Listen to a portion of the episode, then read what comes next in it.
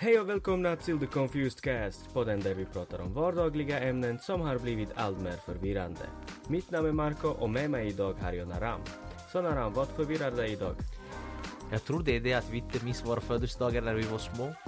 Jag vet inte om det finns någon annan där ute som minns sina, men vi minns absolut inte.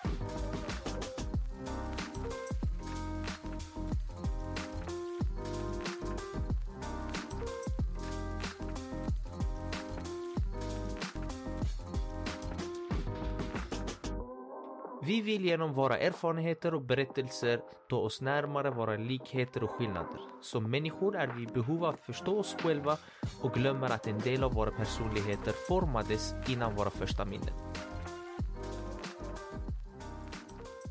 Men det är faktiskt riktigt konstigt att man kan inte minnas sina eh, födelsedagar, eller att vi inte minns våra födelsedagar. Jag trodde verkligen jag skulle komma ihåg några. Alltså jag har ju en bild av vissa, men det är minnen som mina föräldrar har berättat till mig.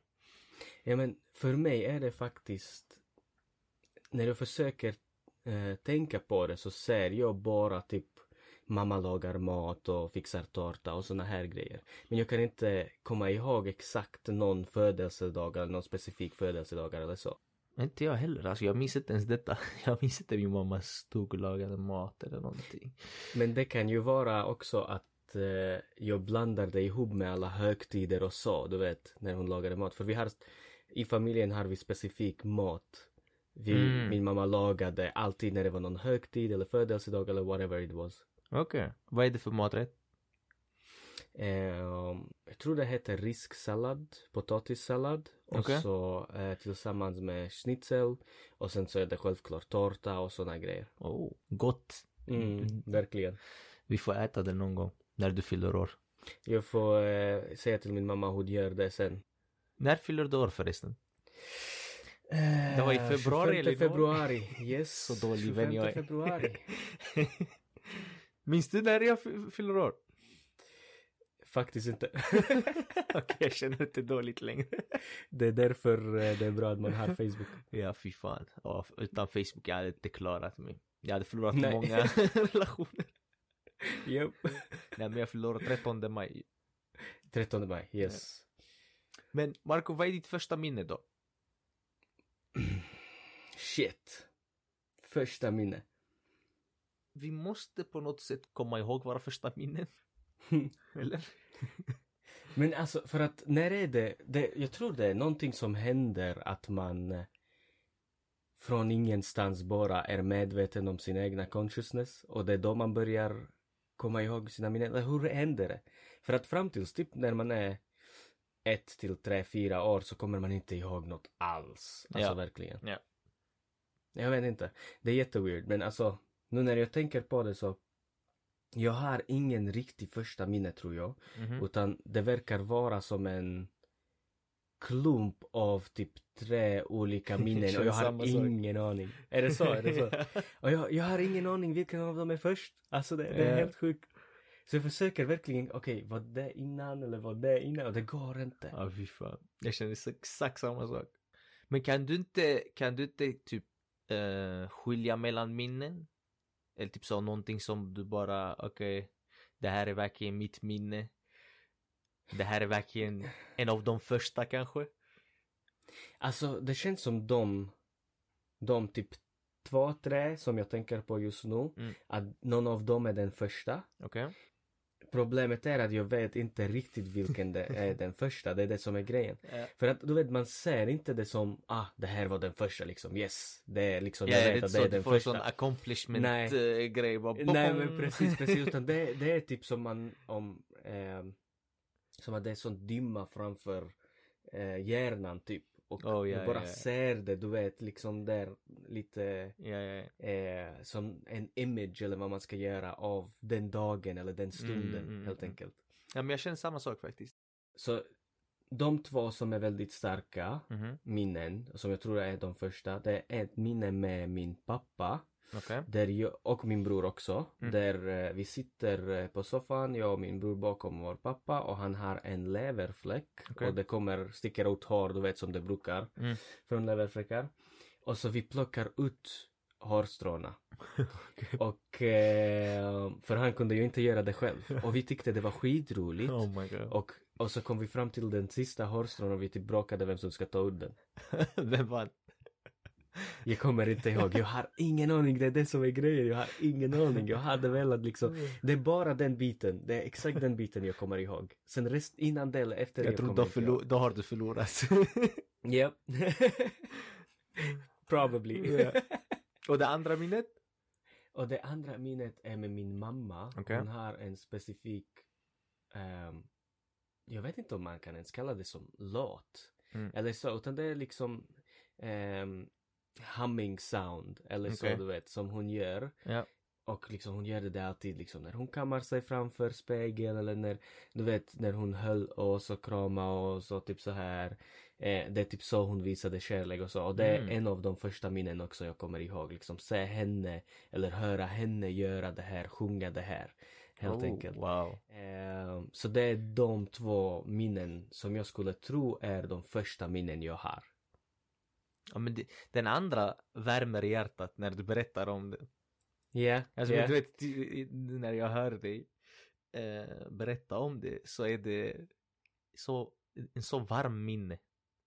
Vet du, det, det är en sån självklar grej, alltså man kopplar mamma till det här. Ja. Tills idag när jag pratar med syskonen och så här, vi, alltså vi skrattar om det, du vet, Mm. om hennes om hennes lilla humminglåt eller vad man ska säga.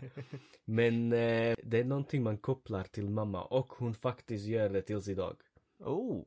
Till och med med sina barnbarn så här. Så det är Oh, ändå, wow. ändå nice, du vet, det är någonting man kopplar liksom så. Wow. Ja, det här är så, det, är- det är roligt när det finns eh, vissa saker som bara fortsätter gå i familjen. Och så kanske du också gör det till dina barn. Men vet du, Ja. min bror och min syster ha, gör inte det till sina barn. Ah, varför? Eller jag har i alla fall inte hört dem göra det. Varför? Jag vet inte varför, jag vet inte. Så jag vet inte om jag kommer göra det. Men kanske bara för att Ja, men eh, hålla det levande ja, eller så. Det, det är nog de två av mina första minnen och så. Nej men alltså det, det är ju, det är ju så fascinerande att se hur du eh, tänker tillbaka. Men du är ganska rättvis. En, ett minne till pappa, eh, ett minne till mamma. Ja, alltså jag har ju inte mycket minne till pappa annars. Det är det som är Ja. grejen. För du, du växte ju upp i Slovakien, eller hur? Precis, I ja. en liten by med dina två äldre syskon. Ja men precis. Ja, och du flyttade hit när du var 16 va? 16, yes. Ja, Men så, Så 2009. oh, okej. Så hur länge har du varit här nu? Uff, vad Eh. blev det? 13 år? Oh. Det blev 13, ja det blir 13 år nu. 2022 blev det 13 år. Ändå rätt så länge va? Ja, om tre år så har du bott halva halva. Oh shit, jag tänkte inte på det. Ja. Wow, wow, varför? Nu har du förstört min hjärna. Shit alltså. Yo. Fick du livets Okej, chock okej, eller okej. vad? Så jag är väldigt nära 30-årsålder, japp. Japp, Där ser man. japp. Nej men ja, precis. Så Slovakien eh, växte upp där. Ja. Ehm, och så bara för att gå tillbaka så har mina föräldrar skilt sig när jag var fyra år gammal. Mm.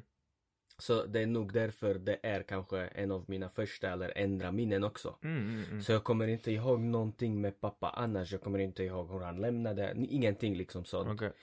Eh, så det är typ bara det enda och så växte jag upp ju med mamma och mina syskon. Så det var verkligen så. Det, det typiska ensam mamma, tre barn. Mm, mm, mm. Eh, det, det, det var tider då det var lite struggle och så. Men det var fina tider och, också. Ja. Eh, så att hon gjorde verkligen det bästa av allting. Helt Mm, mm. enkelt. Hon försökte, hon försökte verkligen ge oss eh, bra liv, bra barndom och så. Och jag kan faktiskt säga att min barndom var riktigt, riktigt bra.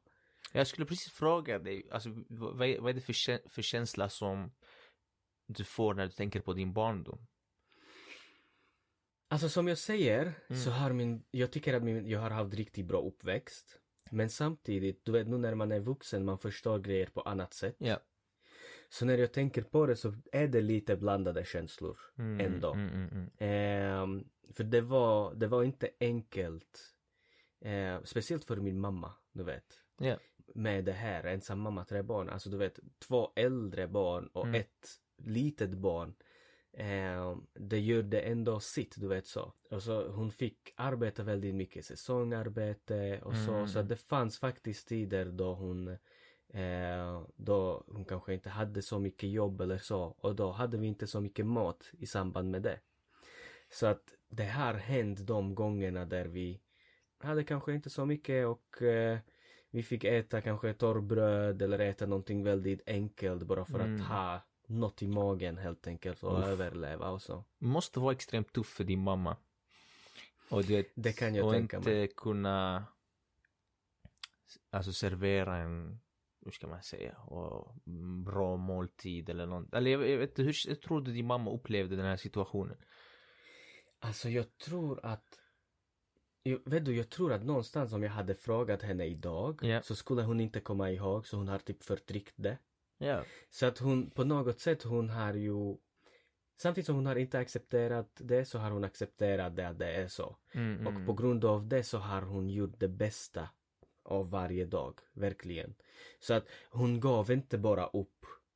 Och samtidigt så eh, kämpade hon och så, men hon accepterade att vissa dagar så var det mindre. Mm, mm, Så mm. då fick hon verkligen se vad hon kan göra för att göra någonting av det. För för dig, du, du kollar tillbaka på de där åren med kunskapen äh, äh, från framtiden. Men nu när du berättar så tänker jag att mammas situation må- måste ha varit tuffare för hon visste inte vad imorgon hade med sig. Nej Förstår precis, du? du vet, när, är när, det var, när det var torrt bröd som hon serverade, hon visste inte om detta skulle hålla en dag, två, tre. Och Nej men det är precis. så sjukt att mammor inte ger upp och fortsätter kämpa och kämpa och kämpa och inte lyckas förmedla den här känslan till barnet. Att du nu Nej, ser på din Mm. barndom som något så positivt. Och du har en, jag, upplever att du har en ganska positiv känsla av din, av, av din barndom. Ja, det har fan, jag verkligen. Alltså, ver- verkligen props till alla mammor i världen. Hur verkligen mycket de en kämpar. liten och alla klappning till ensam, dem allihopa. ensamstående mammor. Mm, Ja. verkligen. Det måste vara varit tufft. Riktigt bra jobbat, men där ser man ju det här ju också hur det här, det spelar så stor roll att de bär oss i sig i princip i nio månader och sen ser till att vi växer upp och så här. Det är därför man har så stark koppling till sin mamma Ja. som man kan inte förklara helt enkelt. Det bara är så. Ja. Eh, mamma är mamma. That's it. liksom. Det som jag tyckte var ganska intressant av allt det du pratar om med just mat. För jag föddes ju i Irak. Att det är helt sjukt faktiskt. För du, du föddes ju under, under krigstid, eller hur? Ja. Ja men alltså jag föddes under, under krig, äh, inte under kriget, jag, jag vet, det var mycket oroligheter. Jag tror kriget hade, Okej. eh, kriget med Iran hade eh, slutat för något år sedan. Men det var mycket oroligheter. Sen gick de in i Kuwait och, Ah, okej. och det var en, Mm. en period där eh, Irak fick en sån eh, eh, spärr, jag vet inte hur man ska kalla det, där de fick inga, inte importera någonting eller exportera Uff. någonting sånt där. Ja. Och det var tuffa tider för många i Irak, men jag har inte samma upplevelse av det här med mat som du beskriver, utan jag kände ändå att vi, vi hade alltid mat på bordet. Helt sjukt. Eh, Tänk vi hade det. alltid mat på Alltså, bordet. om man skulle tro att, okej, du tar ett land Mm. Under kriget eller postkriget eller vad Ja, man nu ja. tänker. Och så tar du ett land mitt i Europa. Mm. Men ändå så kan det vara på det här sättet liksom. Man skulle tro att istället du skulle ha den uppväxten. Ja. utan mat och så och jag borde vara, vara liksom så här att det alltid finns Mm, mm, mat på mm, mm. bordet och allting. Men det har, Helt sjukt det har ju lite med geografin att göra för jag vet att i Irak på grund av oljan som såldes och så fick befolkningen tillbaka en viss del av vinsterna kan man säga i form av mat. Så man fick ju bönor, olja, um, vetemjöl och sånt här. Okej, så att man verkligen klarade sig. Nu med alla de här oroligheter och grejer som hände, alltså hur fortsatte livet liksom? Alltså fanns det fortfarande jobb? Jobbade ni? Vad är det ni gjorde? Alltså Nej, alltså du vet för min, min, min farfar var i, i grunden är lärare. Okej, men sen så jobbade han hos någon bekant eller någonting, samlade lite pengar, sen startade en egen butik. Och då sålde Okej. de guld och så här. Så de hade det ganska bra. Det var kämpigt vissa perioder och sånt, men de hade det ändå ganska bra. Men mycket av vad de tjänade in gick på att hålla familjens eh, borta från krig och oroligheter och för det var under Mm, Sa- Saddam. Hussein-perioden och det var många un, eh, unga män som skickades in till krig och, eh, och så här så mm. det var mycket så Ja, min pappa och min farfar berättar alltid hur de mutade folk bara för att hålla mina, mina farbröder eh, borta från armén och, och livet och så. Så det var Det är sant att de tjänade bra pengar men pengarna gick inte så mycket på eh, du vet lyxiga grejer och så här utan det gick Nej, mer på att nej. hålla oss eh, borta från Borta, krig och, mm. i, bo i bra områden och så här. Så din, din farfar hade alltså väldigt stor eh, påverkan på allt det här. Ja. Eh, och jag kommer ihåg också, du har, du har alltid berättat liksom hur starka minnen du har med, dina, Oh, med din ja. farfar, hur, farfar och Oh, hur, ja. hur bra förhållande du har haft med honom och allting. Ja, alltså det, jag, jag har alltid varit ganska nära min pappa och min mamma. De har varit Ja. helt underbara eh, hela min uppväxt. Men min farfar har verkligen en jättespeciell plats i mitt liv. Ja, min farfar är på något sätt en, stor del av min barndom. Okej, intressant. Jag spenderar en hel del av min barndom med, med just honom. Han har lärt mig så många saker. Eh, som jag än idag använder mig av. Och eh, nu när du snackar så kommer jag ihåg lite en av de första minnen jag har och det är ju då när han skulle resa till Danmark. För, Ah, så Ja. en av dina första minnen, om inte din första minne, är med din farfar? ja, ja, eller jag tror det, jag vet inte, men det är en av de starkaste minnen jag har. Eh, Okej. Från min barndom. Eh, och det är ju då när han skulle åka till Danmark och jag, jag vägrade kolla på honom. Jag la mig, jag la mig i soffan, huvudet in i kudden, grät och vägrade kolla på honom. Och jag kollade Oh, inte, shit. jag lyfte inte mitt huvud. Han kom, hälsade på mig, pussade mig. Det var extremt tufft för honom också. Ja, för jag var, vet du, jag, jag var den första barnbarnet i båda familjer. Ah, mina, oh, min wow, mamma så var var äldst. den alldeles ja, första? Ja, ja, ja. Min mamma var äldst i hennes familj och min pappa var äldst. Och, och jag var första barnbarnet. Så du vet, Okej. jag fick mycket kärlek, mycket uppmärksamhet när jag var ett, eh, ett litet barn. Men så, ja det var en, det var en tuff, tuff dag. Men vänta, Ja, så du, du, vad heter det, du vägrade kolla på honom? när jag kollade inte på honom alls. Men, men varför ville du inte kolla på honom? Jag vill inte se den här sorgliga stunden när han sitter i bilen och kör du, det, det påminner mig som den här jävla fågeln som stoppar huvudet i sanden. alltså, if you don't see me, I don't see you. Eller vänta, if I don't see you, you don't see me. Ja, men, men vet du, jag försökte skydda mig själv från en hemsk, hemsk känsla. Han kommer ju inte då bara- tillbaka. Om jag inte ser det här, det händer inte på riktigt. Exakt. Ja men what the fuck. Ja, men- ja. Jag vet fan, jag var ett litet barn. Jag kanske kollade lite för mycket på cartoons och sånt. Ja, just det, den här. Mick Mick. Har du sett den? ja, såklart jag har sett den. Oh wow, det såklart var en av jag- mina favoriter. Ja, men ja, han var så... Men vet du, jag störde mig allting på logiken i den serien. Ja. så jag var lite, jag var hur? Hur tänkte du på det som barn? Ja. Jag bara skrattade hela tiden. Ja, man, jag var konstig. ja. ja, men vet du, ja. Nu när jag tänker på det så Alltså det är ju ändå många händelser som har varit väldigt starka i Mm. vår uppväxt. Mm.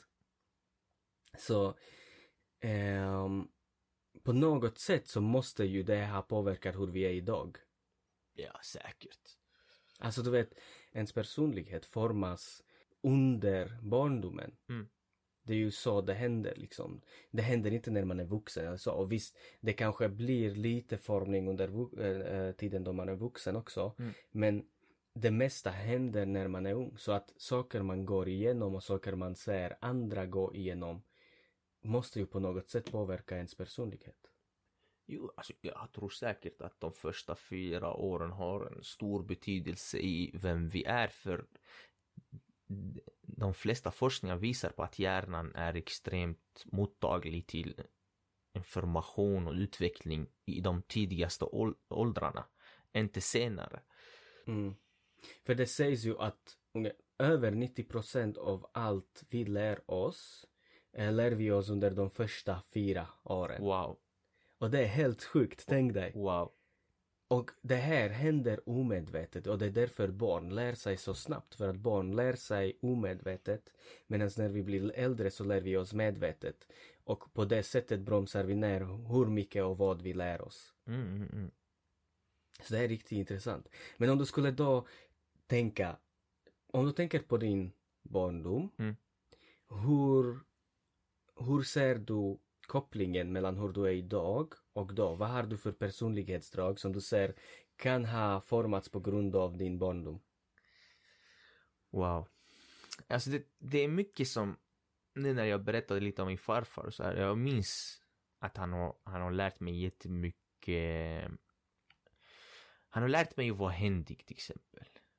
Mhm. Eh, jag kan enkelt fixa saker om de går sönder och Mhm. eh, för jag fick följa med honom varje gång han fixade någonting hemma, om någonting gick sönder och Yeah. så, men en sak som jag tror mm, många kan känna direkt av min personlighet och det här är att jag be- beskrivs mest som enkelt att ta beslut, jag är bestämd ehm, och tål stress och sådana här saker. Men Oh. grunden i det hela är att jag fick delta i många konversationer. Jag fick vara närvarande när allting var stressigt och Ja, jobbigt i okej. familjen. Mm. Och- För du var ju den första ungen Ja, och ja. då, var du, då hade du många vuxna runt om dig. Oh ja, oh ja, jag hade extremt många vuxna runt omkring mig. Jag, min mamma brukar säga att jag brukar aldrig ehm, sitta eller ligga på någon soffa utan någon bärde mig alltid runt. Oh wow, Ja. intressant, Ja. intressant. Ja. För att det finns ju studier på det också, att förr i tiden så har man haft fler vuxna runt om sig än vad man har idag. Ja, precis. Ja, precis. Och det är det som påverkar ju också hur eh, eh, utvecklingen av barnet och eh, Mm, mm, mm. vad var det mer? Eh, Men de tog ju upp det här med, du refererar till den föreläsningen vi såg va, till eh, med Bruce Berry. Ja, precis, Ja. precis. Och för, du vet, han tog upp att innan så var det eh, fyra till en, så fyra vuxna, ett barn. Så du hade fyra Ja. vuxna förebi- förebilder runt omkring dig när du var Mm. barn. Eh, och nu, vi ser det som något positivt om vi skickar barnet till en förskola eller någonting och det är typ åtta på ett. Så åtta barn på en vuxen. Oh, Så att, så stor skillnad. ja det är stor skillnad.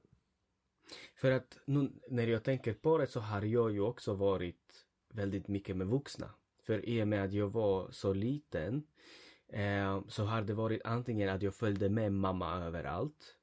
Om jag då inte var i skolan och hon jobbade eller whatever. Eller så har jag varit med min stora syster som är 11 år äldre än mig. Oh. Så tänk dig när jag var, eh, säg när jag var åtta, så var hon ju 19. Och jag kommer ihåg att hon fick inte gå ut om hon inte tog med mig. Så att även där så följde jag med henne och så, vad heter det, så var jag med vuxna i princip, med hennes vänner. Ja, ja, ja, Och jag var där liksom, jag lyssnade på dem, vad de snackar om och vad de liksom gör. Eh, när de spelade kort så spelade jag kort med dem. Självklart jag gjorde bullshit-grejer. Men på något sätt de alla tolererade mig, du vet och så här. De bara visste att jag är en del av gruppen helt enkelt. alltså, Oh vet, så, så jag har också haft väldigt många vuxna runt om mig. Mm, mm. Och där kan jag säga att vi är väldigt lika just i det här med att eh, vi är stressdåliga, beslut, eh, vi Mm, tar mm, beslut mm. väldigt eh, eh, enkelt och så. Men det har kommit med sina kostnader, alltså det, det har, vi har betalat pris för detta. Eller vad, Ja. vad känner du? För jag känner verkligen att okej, jag, jag kan ta beslut och jag tål stress i just den stressiga stunden. Men Mm. Jag, jag mår alltid så mycket dåligt efter. Alltså den här... Någonting händer extremt stressigt. Mm. Jag agerar rätt. Men Mhm. när det har gått över, jag tänker på det hundra gånger. Oh my god, det hade kunnat gå fel. Oh my god, om detta hade kunnat göra så här. Och, och, alltså det, stressen äter upp mig efteråt. Ah, ja, jag förstår det. Jag, förstår jag, det. jag Alltså, tror verkligen Inte. att vi har, ändå om vi har fått med oss bra saker av detta, det- vi måste ha betalat ett pris. Ja. Även om det är på det sättet Ja. så tror jag att i och med att vi tänker på det efteråt, vad som kunde ha gått fel, Mm. så gör det att sen när saker händer så är vi faktiskt bra på att ta rätt beslut, Mm, mm, mm. agera snabbt. För att vi har tänkt inte bara att vi gör bra beslut och sen vi bara låter det vara. Utan vi tänker på vad som kunde ha gått fel. Ja. Och på grund av det utvecklar vi oss själva och förbereder för nästa dåliga grejen. Ja men känner du inte att detta är så vuxensnack? Du vet. Och vi då. gjorde detta när vi var små. Det betyder att vi kanske Jo då. förlorade år av vår barndom. Vi, vi upplevde Men inte saker som Känner barn. du, känner du att du har förlorat år av din barndom? Nej, jag känner inte så. Men Inte jag, jag känner, jag känner att jag... Eh, jag känner verkligen, jag vet inte hur, men jag har betalat pris för detta. Min personlighet är, är inte så perfekt. Jag kan ta Nej. beslut och så här. Men det finns mycket, jag blir extremt... Eh, jag har som passiv aggression till exempel. Ja, men alltså det är sådana här saker Ja, ja, ja. som jag känner att på grund av hur mycket vikt det sätts på varje beslut som man tar och att jag tänker att varje beslut jag måste ta måste vara perfekt. Det betyder att det sätter så mycket press på att beslut måste, alltså det jag vet inte hur jag ska förklara det. Mm. Men det, det väger Okej, tyngre okej, okej. än någon För- annan som bara tar ett beslut. Det blir som det blir. Nej. Nej men precis, precis. Jag tror att det har ju blivit, alltså i och med du första, Mm. äldsta, så behövde du ju vara alltid den som eh, det, du är den som kanske alla förväntar sig saker ifrån, Ja. kan jag tänka mig. Ehm, för mig så har det ju också varit så, jag var ju den yngsta Mm. och ehm, för mig var det exakt samma sak att de har alltid sagt oh, att jag är riktigt smart och Mm, jag ska här. bli någon och jag, typ Ja. så. Eh, jag är typ så riktigt bra unge, jag gör aldrig problem för min mamma. Ja, det var samma här. Så det var väldigt mycket, jag, jag, jag ville inte göra problem för min mamma medvetet för jag visste hur, Mm, mm, mm. hur, hur mycket hon gick igenom för att se till att vi har allting. Ja, ja, och jag känner samma sak faktiskt. Jag känner samma sak. Jag känner också att jag har tagit på mig det här ansvaret och den här, Ja. du vet, jag förstår att Ja, okej, mina precis, föräldrar har det det- tufft, jag kan inte göra det värre för dem. Men sen så tycker jag också att vi ska inte bara fokusera på det, vi ska fokusera det, på det som är bra. För Mhm. vi är ju, vi är ju stressdåliga. Vi har hög arbetsmoral, vi är självständiga. Och det är faktiskt bra personlighetsdrag. Ja, absolut. För att det är det som absolut, väger absolut. så mycket sen i vuxenlivet också, du vet. Men om jag ställer den här, till den här frågan. Mhm. Hade du velat låta dina barn gå igenom exakt samma barndom som du gick igenom och du går igenom exakt det din mamma gick igenom för att dina, för, dina barn ska vara eh, stressdåliga och beslutsamma? Aldrig. Förstår du? Och det är det jag menar. Så länge aldrig, då måste vi ha betalat pris. Ja, För det, faktiskt. it's not the, oh, det är inte riktigt den bra. Wow. optimala miljön. Ja, okej, okej, you got Men me förstår there. du vad, hur Okej, jag ja men resonerar? precis, precis. Ja, ja, ja. Men det som är, i alla fall så ser vi att det är, någonstans så blir det ju ändå bra att ha många Absolut, vuxna runt absolut, om sig. absolut, absolut. Det kan vi ju hålla med om. Och det visar ju studier också att det är mycket bättre att ha. Ja. Ehm, för jag kommer ihåg ju, alltså typ med min syster. Mm. Hon är också första som Okej. dig. Okej, första barnet och så. Ehm, ansvarsfull. Eh, samma sak där. Ehm, hon var liksom, hon var generalen efter min mamma om man säger så. Var hon också test, eh, testprojektet? Ser du dig själv, själv, eh, själv som testprojekt? Japp, absolut. Mina föräldrar testade allt möjligt på mig. ja, okej, det är bra. Men då kan jag tänka mig att det är så. Men vet du, i och med att jag gick ut med henne hela tiden och Mm. allt det här, jag, jag skapade väldigt starkt ehm, förhållande med henne. Mm. Och tills idag, för hon heter Annette, Okej. med hennes namn, okej? Ja, okej. Men ehm, på vår, på slovakiskan så Mm. kan man säga saker, man kan förminska saker, så när man pratar med barn, man säger det, man förminskar en sak för att det ska låta lite mjukare, lite, Lite mini. finare, lite mini, Ja, precis. ja. Men man kan förstora saker också. Så till exempel om du tänker en, ehm, ehm, om vi tänker på dig till exempel, Okej. okej? Okej. Så du heter ju Naram. Okej. Men om du var barn Mm. och jag skulle vilja förminska, göra det lite finare, lite gulligare så skulle jag säga eh, Naramko. Wow. Okej? Och det låter så fint, okej? På ja, det liksom låter. språket och så här. Eh, sen så när du är vuxen så är du Naram, okej? Men jag vill liksom fortsätta så. vara na- Naramko. Det låter mycket Naramko. bättre. Men vet du, tills idag, Ja. jag kallar min syster Anetka. Okej. Så istället för Annette kallar jag henne Anetka och jag kan inte säga till henne Annette. Det bara kommer inte ut från min mun. Men det är som ett smeknamn, det är något som gulligt, kärleksfullt. Ja, precis, kärleksfull. Så det är typ, det är nästan som mitt sätt att eh, visa kärlek för henne eller någonting omedvetet. Det är helt omedvetet egentligen. Men jag kan inte säga till henne Annette för jag ser henne, alltså jag ser att det är hon som person är mycket finare omedvetet. Det här är Aha. inget jag tänker, det är nu jag försöker utveckla det. Så omedvetet så tänker jag kanske att det, hennes personlighet och hur hon är och så här är så fint att jag kan inte säga Annette till henne för Annette låter så grovt. Nej men jag förstår vad du menar, det betyder att du har en riktigt stark relation med din syster och hon betyder extremt mycket för dig. Ja. Verkligen, verkligen. Så att, och det här kan man ju egentligen göra med alla namn. Så det var någon gång på jobbet till exempel Okej. så det finns en tjej Mm. som heter Monica. Okej? Okej? Så det är Okej. hennes namn. Ja. Så automatiskt min hjärna kopplade till mitt språk och i och med att hon är vuxen Mm. så kallade jag henne för Mona. Men hennes namn är inte Mona, hennes namn är Monica. Men jag förminskade Mona till Monica för att det är så vi gör. Så jag tänkte, jag kan inte kalla dig Monica för du är ju vuxen. Du är Mona. Förstår du?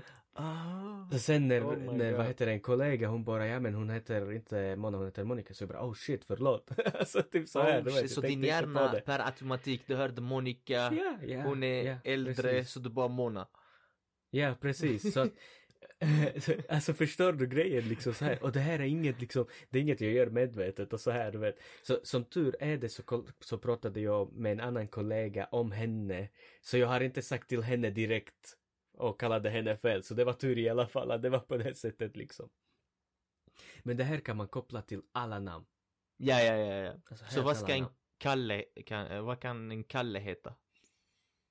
Ehm, Det var oh, svår, Kalle va? var faktiskt lite svår ja. Men jag skulle säga Kalko. Kalko. Det låter helt ryskt helt plötsligt, ja. yeah, yeah. I am a Russian spy. Exakt det jag tänkte. yeah. Och så, så ja, så precis. Och det kan man ju koppla verkligen. Typ, säg Ahmed så blir Ahmed Ko. Ah, Eh, okej, okej, okej. Säg eh, Lina blir Linka. Eh, till exempel. Ja, fy fan Så vad... det är intressant, det är en grej. Jag tycker det är intressant Så- för det är inte så här i Sverige i alla fall.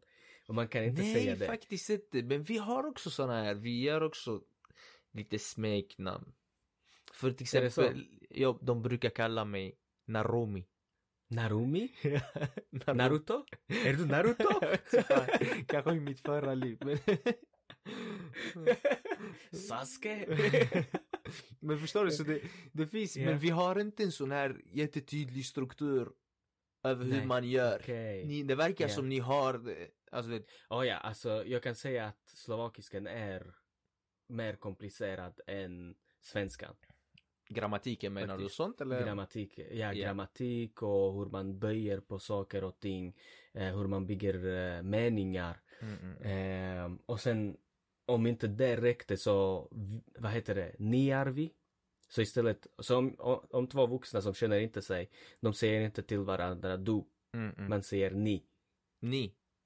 Ja, Ja men det, man, man brukar göra det eh, det är många språk Sverige. som man gör det. Man brukar Men- göra det ja, innan men, men, det är inte längre. en sån, det är inte en sån grej. Och vet du så konstigt det var för mig Ja. när jag kom till Sverige att typ som man har en lärare Oh och ja. man ska kalla dem, och man ska säga Oh, liksom ja. så, du. Och jag bara, det var så weird, eller med namnet och Oh, så här, du shit. vet man bara, det Jag var så weird för mig. mannen. Ja, jag också, jag bara, Fan, jag, jag, jag, jag kollade ner när jag sa det bara. Och sen så nu istället när jag ska prata med någon från Slovakien eller så här Mm. Eh, kompisens mamma eller whatever. Nu är det konstigt för mig och ni att- Alltså du vet nu jag kan inte liksom det, det, det är liksom oh shit. Så jag måste be nästan om ursäkt innan jag snackar med dem och förklara situationen för att annars det känns typ som man skäms du vet så. Men alltså vet du, det här känner jag också för jag känner nu att innan jag var yngre så var det jätteviktigt för mig att lägga en titel framför alltså den här personens namn. Om det är en lärare Mm. så säger man någonting snällt, lärare eller någonting. Mm. Nu har jag svårt att använda de här orden på arabiska, alltså Ja. när jag ska prata Ja. med någon. Alltså det, Shit, det, alltså. det, det har ändrats lite. Alltså för mig är det jättevanligt att jag ska säga namn. Ser du det är helt sjukt hur mycket språket påverkar oss också. Ja. Då kan man verkligen säga att språket är världens Ja. bästa uppfinning. Jo, jag har inte Det- tänkt på det som en uppfinning innan men ja. Men alltså tänk dig, för det är verkligen, allt är en uppfinning. Och det är det de snackar om det i den här eh, eh, föreläsningen också. Att grejer vi gör, vi tänker inte på det. Nu när vi tänker uppfinning så tänker vi, ja, en raket som kan ta oss till Mars, det är en uppfinning. Men man tänker inte på matematik, språk, ja tror kulturella Men språk, grejer. språk är ju en chock att tänka på att en uppfinning, det är en människa som kom på språk. Det är mycket Ja. mer komplicerat än, än säga matte. Oh ja. Oh ja, För oh den används inte så vardagligt. Alltså du vet, språk är ju hela grunden till alla, nästan alla samhällen. Ja, men matematik är hela grunden till hela universum. Ja men den, är, den, den lever i skuggan. Alltså, språk är verkligen en uppfinning och det påverkar oss, påverkar oss väldigt mycket. ja. Hur vi är, hur vi pratar. Det även påverkar våra personligheter. Jag, jag, jag tror också det faktiskt. Så det är helt sjukt verkligen. Så det är någonting som får, alltså för att under vår uppväxt så ser man också beroende på hur mycket det snackas och hur det snackas i en familj Mm, mm, mm. och ehm, på vilket sätt man snackar med varandra och kanske till och med på vilket sätt man pratar med barn. Mm. Så påverkar eh, vi barnen helt enkelt som vuxna. Barnet påverkas hur de blir när de blir äldre hur, hur de uppfattar saker och ting. Ja, alltså för du vet, man, man bara, man suger till sig allting.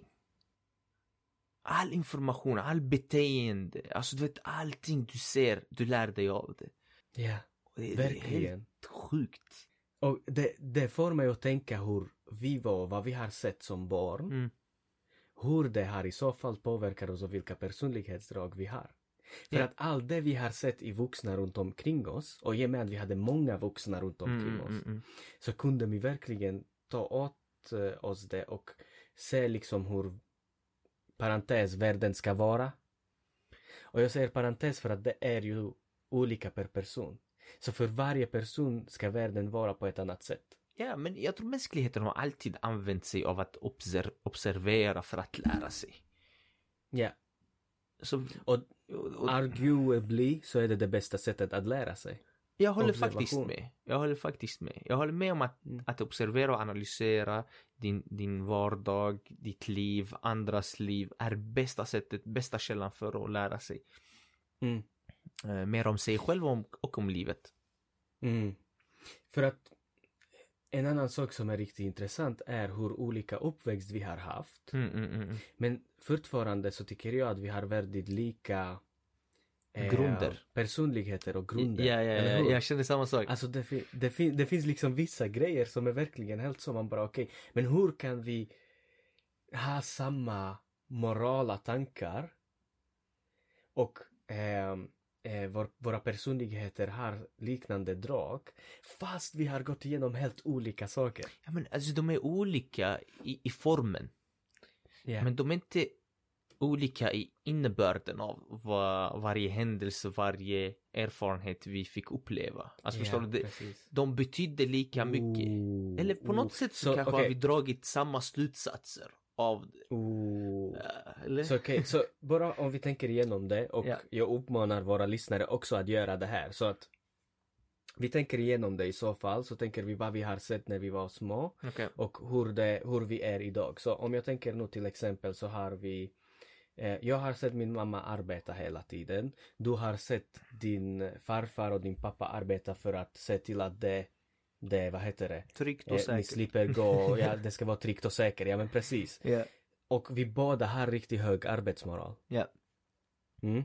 Sen så ehm, när det också när det var någonting och man behövde se till att saker går åt rätt håll eller att man inte kanske har så mycket tid att slösa helt enkelt för att det kan gå åt helvete Ja.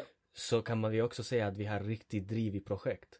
Mm, mm, mm. Så när vi, när vi väl driver något projekt, vi går väldigt snabbt och vi har väldigt stark driv för att få igenom Få- projektet Och få resultat. och få resultat För också. Precis. jag tror för i, i, om jag tänker tillbaka till min barndom så spelar resultat stor del ehm, i hur folk uppfattade vad jag höll på med. Oh, verkligen. Eh, Och det tänker jag också på hur min mamma har haft det liksom. mm, mm. Så att även fast hon fick göra riktigt mycket så att vi ska ha något. Mm. Resultatet var fortfarande bra och man, man, vi har en grej man säger och vi säger att man är som från socker. Typ. Och Okej. då menar man på att man är ren och fin och fixad, håret är kammat, allting är liksom som det ska vara liksom. Man är Aha. top notch och så säger man att man är som från socker. Och Okej, eh, vad heter okej, det? okej. Eh, fy min mamma säger det tills idag. Jag har liksom, jag har uppfostrat det så här så att ni ska vara från socker. Och faktiskt it makes sense för att Ah, shit, jag jag kan- tills Ja. idag, Ja. jag kan inte gå till affären i mjukisar. Oh my god, jag med. Om jag gör det, jag, Jag bara- känner mig konstig. Ja, jag, Jag också. Jag måste ta på mig jeans. Oh. Alltså det är helt sjukt. Jag kan inte gå till affären i mjukisar. And it makes sense för att min mamma alltid såg till att vi har rena kläd- kläder. Även om hon behövde tvätta dem i badkaren med händerna. Du vet Ja, så, ja, för ja, ingen tvättmaskin, inget sånt här. Men vi hade alltid rena kläder. Vi var alltid fina och vi gick till, eh, vad heter det, skolan och allting liksom förberedda så som det ska vara. För jag tror på något sätt så är vi som barn en reflektion av våra föräldrar. Och Ja. Du vet, hon kämpar så mycket för oss. Och då ska, det, Mm. då ska vi presentera eller eh, representera deras kämpande. Ja, Förstår du? verkligen, verkligen. Allting blir värt det om vi verkligen blir så som de har tänkt. På gott och ont. Alltså på Ja, gott men och precis. ont. Ja. Tills idag, det är ju så, verkligen. Ehm, men ja, precis. Och så du som första barnet, experimentet. Ja. och jag som den minsta som, som var också med mammas eh, längst sen Ja, efter när ja. mina syskon blev vuxna och så här. Ehm, vi fick lära oss att fixa grejer, vara de som hjälpa, eh, hitta lösningar på saker och ting. Och, men även faktiskt vara snapptänkande. Ja, som vi har sagt Men vet innan, du, nu när du måste- pratade om din äldre syster så tänker Mm. jag mycket på min relation med min lillebror. Okej. För du vet, det är ju sju år mellan mig och min lillebror. Oh, det är nio år mellan min, eh, min bror och mig och det är elva år mellan mig och min syster.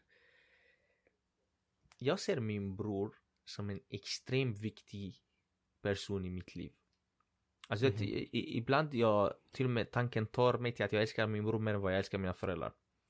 För när han kom, när han föddes, jag tog på mig ansvaret av att ha en lillebror extremt hårt. Alltså du vet, oh, wow. Jag var inte sån när han föddes, jag var sju år när han föddes. Alla trodde det skulle bygga sån här irritation för jag har varit ensam eh, i precis, många ja. år. Jag skulle vara Ja. eh, Avundsjuk på honom eller någonting. Ja, ja, Mm. men det var tvärtom. Och min mamma pratar om Okej. det än idag. Jag älskade min bror som fan och jag gjorde allt till honom. Och du vet, när du Wow. pratar om din äldre syster och den relationen du har med henne och hur du ser eh, upp till henne och allt det här. Så känner jag att jag har något likt med min lillebror. Mhm. Så att min bror kommer till mig och säger till mig allting om han behöver hjälp. Jag har alltid skyddat honom. Han vet att om någonting händer så är jag där. Ja. Och vi har en riktig ehm, Alltså det en riktigt speciell relation och det är bara för att jag försökte hjälpa mina föräldrar. Ja. Ta en del av eh, ansvaret. Och Ja. tog den här rollen när de sa till mig. Det här är din lillebror. Du måste ta hand om honom. Jag tog det fullt seriöst. Det är helt sjukt, alltså ser du det? Så att på det sättet så har du blivit ehm, i och med att du har tagit det här ansvaret för Mm. honom och i och med att du är liksom storebror och sånt här. Du har automatiskt blivit en person som verkligen tar ansvar. ja. Det har kommit med sitt pris. Ja. Jag känner Ja. verkligen att jag har betalat ett pris för det. Eh, I många aspekter av mitt liv. Alltså man kan ju säga att vi är personer som kanske söker trygghet och Mm, tänker mm. väldigt mycket på konsekvenser och ehm, vi har svårt att ta risker. Ja, jag känner samma sak. Jag tar inte risker. Jag vill ha det säkra, det mest trygga beslutet varje gång. Vi tänker verkligen igenom skiten. Bara det här för podcasten. I och med att vi har drivit projekt så Mm. har det gått väldigt snabbt. Ja. Men samtidigt vi har, vi har, det har gått bra för oss att bygga det på grund av att vi tänkte på konsekvenser. Vi, vi, vi ville inte ta onödiga risker och vi ville se till att saker och ting är på ett sätt som de Men ska vi gick vara. ändå utanför vår comfort zone, tycker jag. Det gjorde vi. Den här gången gjorde vi det Ja, väldigt vi mycket. tog, ja. vi, vi, vi bara, okej, nu är det dags. Och, Mm. för du vet, jag, jag känner också att många runt omkring oss har ehm, hamnat i en trygg och säker plats. Våra föräldrar är ganska trygga och säkra i sina arbeten, i sina liv, våra Ja. syskon. Och det gör så att vi på något sätt har fått utrymme till att tänka på oss själva de senaste åren. Oh, shit alltså. Faktiskt. Ja, men det, det är faktiskt sant. Men alltså fortfarande så har jag någonstans, jag känner det att jag har den ansvaret för att, eh, vad heter det, på något sätt ta familjen någonstans. Ja, jag med. Förstår jag du? med. Typ jag så här. med, jag har jag fortfarande det, Jag jag, känner det fortfarande liksom så. Att ehm, trots att det är så här och trots att liksom det är bra, alla har det bra, min mamma har det bra liksom. eh, Och hon har haft det bra de senaste åren, åren och så. Ehm, så känner jag fortfarande att jag vill göra någonting bättre och ge ännu bättre och göra det ännu bättre. För det går inte att ge tillbaka eh, till våra föräldrar för det de fick Ja. göra för att sätta Uff. oss i den positionen. Nej, jag har tänkt på verkligen. det så mycket och jag kan inte ta tillbaka åren som mina föräldrar satte bara på oss. Jag kan inte ta Nej. tillbaka allt min, mina föräldrar har fått offra för att jag ska Nej. ha det bra. Jag och min bror Mm. och så här. Mm. Och när du förstår var dina föräldrar kommer ifrån, du har gått igenom Mm. alla motgångar med dem. Du får en sån här bild. Precis, det blir ju så. Man vill ju göra bra, på något sätt vill man ge tillbaka. Och nu blir det ju så att man ger tillbaka helt enkelt med att man visar att man har det bra. Att man vill bra för sig själv för att få dem glada över att man har det bra. Ja, ja Och med det ger man till dem och sen kan man även ge dem annat. Om det nu är materiella grejer Ja. eller så. Eh, whatever it is liksom. Men man, man känner det här att man vill ändå ge tillbaka och göra bra för dem också. Som ett tack helt enkelt Ja, för allt ja. det eh, som har gjort så att vi verkligen får allt det här. Ja men fy fan, när vi pratar om allt detta och sånt man kommer ihåg mycket. Som man Ja, fick gå igenom. Alltså jag, jag känner medan vi pratar, jag bara eh, tar en stund där jag bara kommer tillbaka till tiden då någonting hände i våra liv och hur mina föräldrar reagerade och, och jag fastnar på tanken om hur mycket kärlek vi fick trots allt de gick igenom. Ja, Det är helt fascinerande, helt fascinerande faktiskt. mm, verkligen. Så att vi kan inte, vi måste verkligen ta med oss att det vi gör för våra barn oavsett hur, hur gamla de är. De ser allt vi gör. De lär sig av oss. Mm. De, de speglar oss helt enkelt. Mm, mm, mm, mm. Så att alla ska verkligen, alla de som vill ha barn och så här ska tänka på att det de gör eh, oavsett om det är bra grejer, oavsett om det är dåliga grejer kommer barnen spegla sen. Ja. Och så då finns det ju två alternativ. Antingen lär, lär barnen sig från deras misstag Mm. eller så upprepar de deras misstag. Så är det. Det är därför barn som växer upp i dåliga miljöer kan lätt ta på sig dåliga saker. Så Absolut. om de har sett någon vuxen Mm. eh, bli påverkad av whatever alkohol, droger eller så, så har de lättare sen som när de blir äldre att själva missbruka alla de här grejer. Jag håller med och ibland så måste man ta till sig alla möjligheter som finns i dagens samhälle. Eh, vi Mm. har en obeskrivligt stor informationsflöde och vi kan söka så många ehm, Alltså vi kan söka svaren på så många frågor så att om man vill skaffa barn nu för tiden så är det enkelt att lära sig vad man ska göra för att det ska gå bra. Verkligen, verkligen. Vi, vi har sett den här föreläsningen av Bruce Berry som handlar om sociala interaktioner och i tidig ålder eh, på Youtube. Och den, den, den kommer jag rekommendera till alla som tänker skaffa barn. Och jag rekommenderar Mm. också till alla som lyssnar. Extremt bra, extremt bra föreläsning där han tar upp hur Verkligen. de här sociala interaktionerna man ger barnet när den är eh, bara några år gammal. Hur mycket den, Precis. den hjälper. Alltså det, det hjälper Mm. obeskrivligt mycket. Och på det sättet så kan man själv förstå också sig själv lite bättre. Så man, man förstår, okej varför är jag på det sättet, varför är jag på det sättet. Och då kan man kanske till och med jobba med det. Ja. Om det finns någonting man vill förbättra helt enkelt. För att så fort vi förstår oss själva så kan vi ju förstå vad vi kan förbättra. Och ibland kan det faktiskt vara så att vi förstår inte oss själva. Och det är därför saker och ting inte går så som vi vill.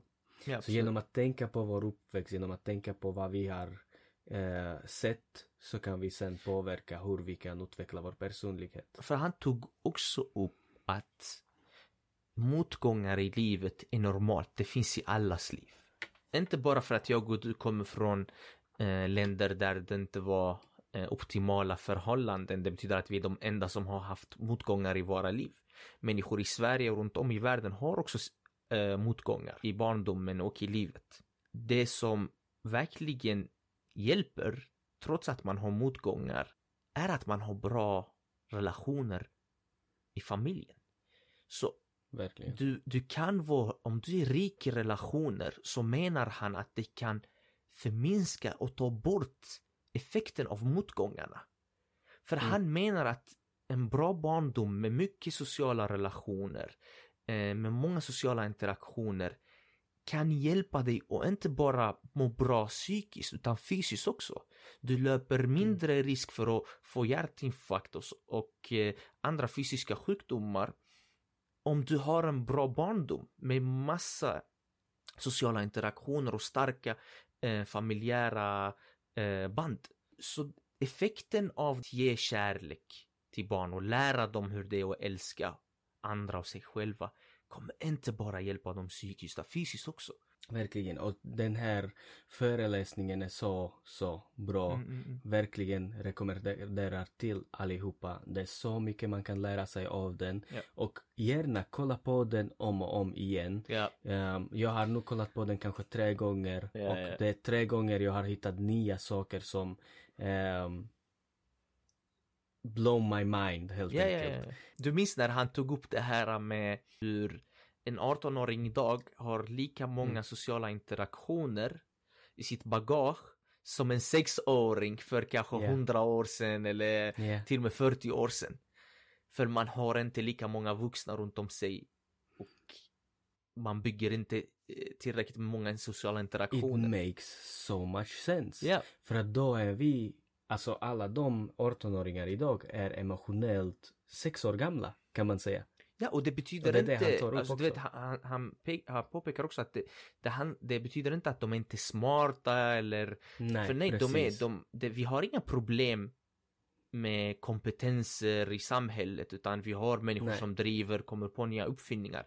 Utan det handlar mer om hur du agerar i sociala ehm, miljöer. Nej, precis. Ehm, Och han, gör, han drar ett skämt i, eh, i samband med det här hur Ja. vi är idag. Att man tar väldigt mycket selfies och lägger upp Ja. och så här. Och så säger han just det här med att ah, folk tror att, eh, vad heter det, man bryr sig om vad de har ätit för lunch och grejer. Like I give two fucks about what you ate. Liksom, och så, ja. så det var väldigt roligt liksom på det sättet också. Så att det är inte bara massor med eh, hård information i videon. Han verkligen kan skämta om det lite och visa oss på andra sätt hur saker mm, och mm. ting ser ut idag och eh, hur det va- faktiskt påverkar oss. Det var extremt intressant.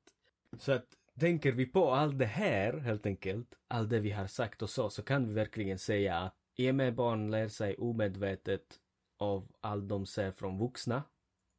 Ehm, så jag skulle argumentera att vi vuxna kan då påverka vad eh, hur våra barn ska vara och vad de kommer ihåg, vilka minnen de har. Ja. Det, på något sätt så är det vi som skapar minnen åt våra barn. Och det är därför vi kanske inte kan komma ihåg våra födelsedagar. Det är inte för att våra föräldrar har inte gjort allt, allt de kunde för att ge oss bra födelsedag. Utan det kanske var för att ehm, det var inget, Eller vad ska man säga, hur ska jag Jag forma inte. det? Den här frågan är fortfarande obesvarad i mitt huvud. Hur vitt kommer jag våra födelsedagar? För jag minns att mina föräldrar satte så mycket tid och energi på mina födelsedagar. Min mamma har berättat eh, till mig om det. Men jag minns inte. Men vet du, jag tror så här. Jag tror att om det var så att vi säger under den tiden så älskade du Toy Story. Ja. Okej? Mm. Du vet den här eh, filmen Toy Story. Ja, Toy ja, ja, men vad fan, hur gammal Eh, tror du så jag är? vad... fan vet jag vad du har sett Det är eller bara inte. liksom. två What år skillnad mellan mig och dig. Ja men du snackar till mig om kriget och grejer. Ja, vad jag fan, jag trodde jag levde under en sten eller någonting. I Jag alla fall. upprepade tre gånger Toy Story, Toy Story. Jag, jag har sett alla delar mannen. Inte ens jag har sett allihopa. Ser Ja. du? I alla fall, så Toy Story. Ja. Om till exempel ja. det har blivit så att eh, det hade, temat hade varit Toy Story Mm. så skulle du komma ihåg det. Förstår du hur jag menar? Ja, jag För förstår. att då Jag förstår. kopplar du Det till något... någonting du gillar Ja. helt enkelt. Men en födelsedag, visst man har kul, man träffar sina vänner, man äter, man leker, bla bla bla. Men det är inget, jag vet inte, det är jättesvårt. Man jag vet inte ens hur jag ska Men formulera det liksom. Man, jag hade inga vänner när jag var liten. Nej men på riktigt, alltså på riktigt. Mina föräldrar var skydda mig. Jag levde in i en bubbla av protection. Alltså det var, oh, jag gick shit. inte ut och sprang och lekte i gatan. Oh shit. Nej, nej, så jag, jag hade inga vänner. Medan för mig så var det att jag var ute hela tiden och min mamma typ kom ut varje fem minuter och bara skrev Marco! och så du vet, jag blev inte med bara mannen mitt i när jag leker och sånt här. Bara Marco! Så jag bara här är jag!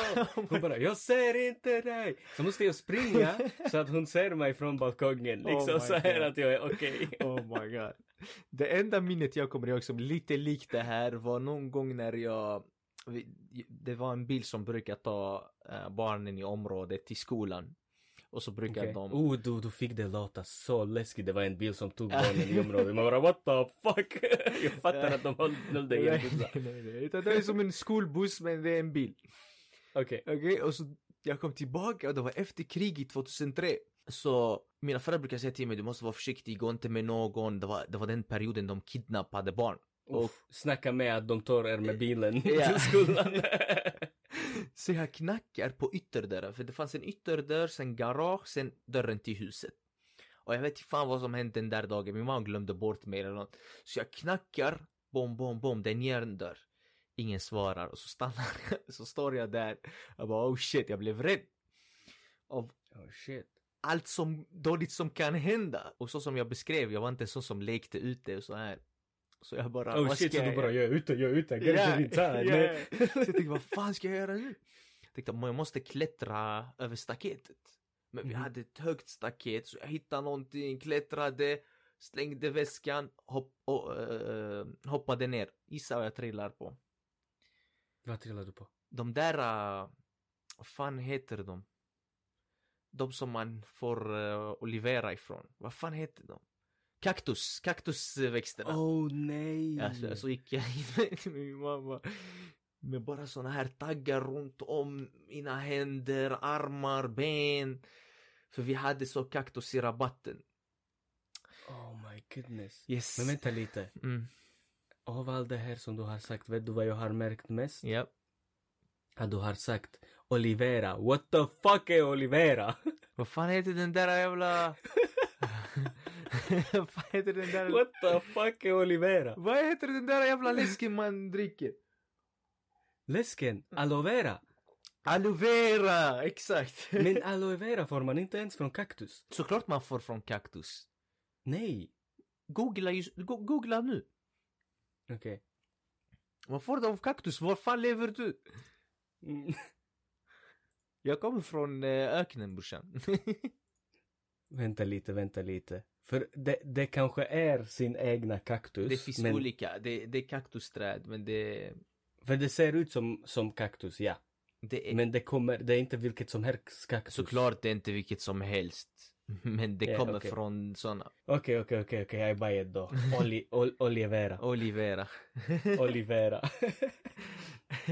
oh wow, ja. Ser du hur du kommer ihåg den här minnen? Såklart kan du inte kommer komma ihåg, ihåg. det. Det var så mycket smärta inblandad. Smärta, känsla, rädsla. Ja, Allt det här gjorde att du kommer ihåg det. Vilket innebär att vill vi att våra barn ska ha bra minnen, då ska vi göra någonting de tycker om. Som de kommer, så att de får bra känsla av det, Mm. de får bra minnen av det. Ja, såklart så kommer man inte lyckas varje gång men man får bara göra sitt bästa. Nej, det är ingen nej, som precis. lyckas uppfostra sina barn perfekt. Man gör bara sitt Nej. bästa. Man gör alltid sitt bästa, det är ju det som är grejen. Och det syns ju också. Och Ja. barnen, när de är vuxna, kommer uh, uppskatta det också. Ja, Så som vi gör. Fy fan, vi tog oss verkligen igenom en resa inom, i vår eh, barndom. Ja, verkligen. Fy fan, så många Och minnen som kom tillbaka. Mycket tankar och, så, och saker och ting. Kanske förstår oss själva lite bättre också. Våra lyssnare kanske förstår sig själva lite bättre också. Om de tänker eh, i de rötter som vi har gjort helt enkelt. Ja, men jag tror man blir ändå lite förvirrad. Ja men till exempel när du tänker på hur vi har haft lite olika barndom. Du och jag. Ja, du har varit ute på gatan, jag har inte men vi är ändå lika på många, på många sätt. Ja, verkligen. Det- Från alla olikheter. Det är så fucking förvirrande. Ja. Så att, vad, vad, ska man göra då? vad ska man göra så att det inte blir förvirrande? Hur ska man tänka? Alltså det, Hur ska man... man ska bara se det som en, tillfälle att lära, eh, lära känna sig själv bättre. Eh, när Ja. man förstår, när man kollar tillbaka i tiden och ska man se okej de här stunderna var viktiga för mig, dessa indivi- individer har varit viktiga. Jag tror det hjälper också en att uppskatta dem mer. Eh, förstå vilka människor som har gjort en bra effekt, vilka har inte. Eh, förstå vad, varför har jag blivit så här? Varför har jag vissa dåliga eh, personlighetsdrag? Hur kan jag hjälpa mig själv bli bättre? Hur kan jag hjälpa mina barn att inte få med sig? Med andra ord så ska man bli förvirrad och försöka förstå varför man är förvirrad. Absolut. Det är hela vår, eh, vad heter det, motto. Precis, det är allt det här handlar om helt enkelt. On that note så är det bra att bli förvirrad. Det är bra att tänka efter sin barndom och försöka lära känna sig själv. ja, precis. Idag har vi då pratat om vår uppväxt och vi hoppas att tillsammans så har vi kommit en aning närmare till varför vi är där vi är. Glöm inte att följa oss på alla sociala medier och ge oss feedback om avsnittet men även vad era första minnen är och om ni kommer ihåg era födelsedagar. Tack för oss och vi hörs nästa vecka där vi ska prata om vänskap och relationer. Ha det så bra. Hej!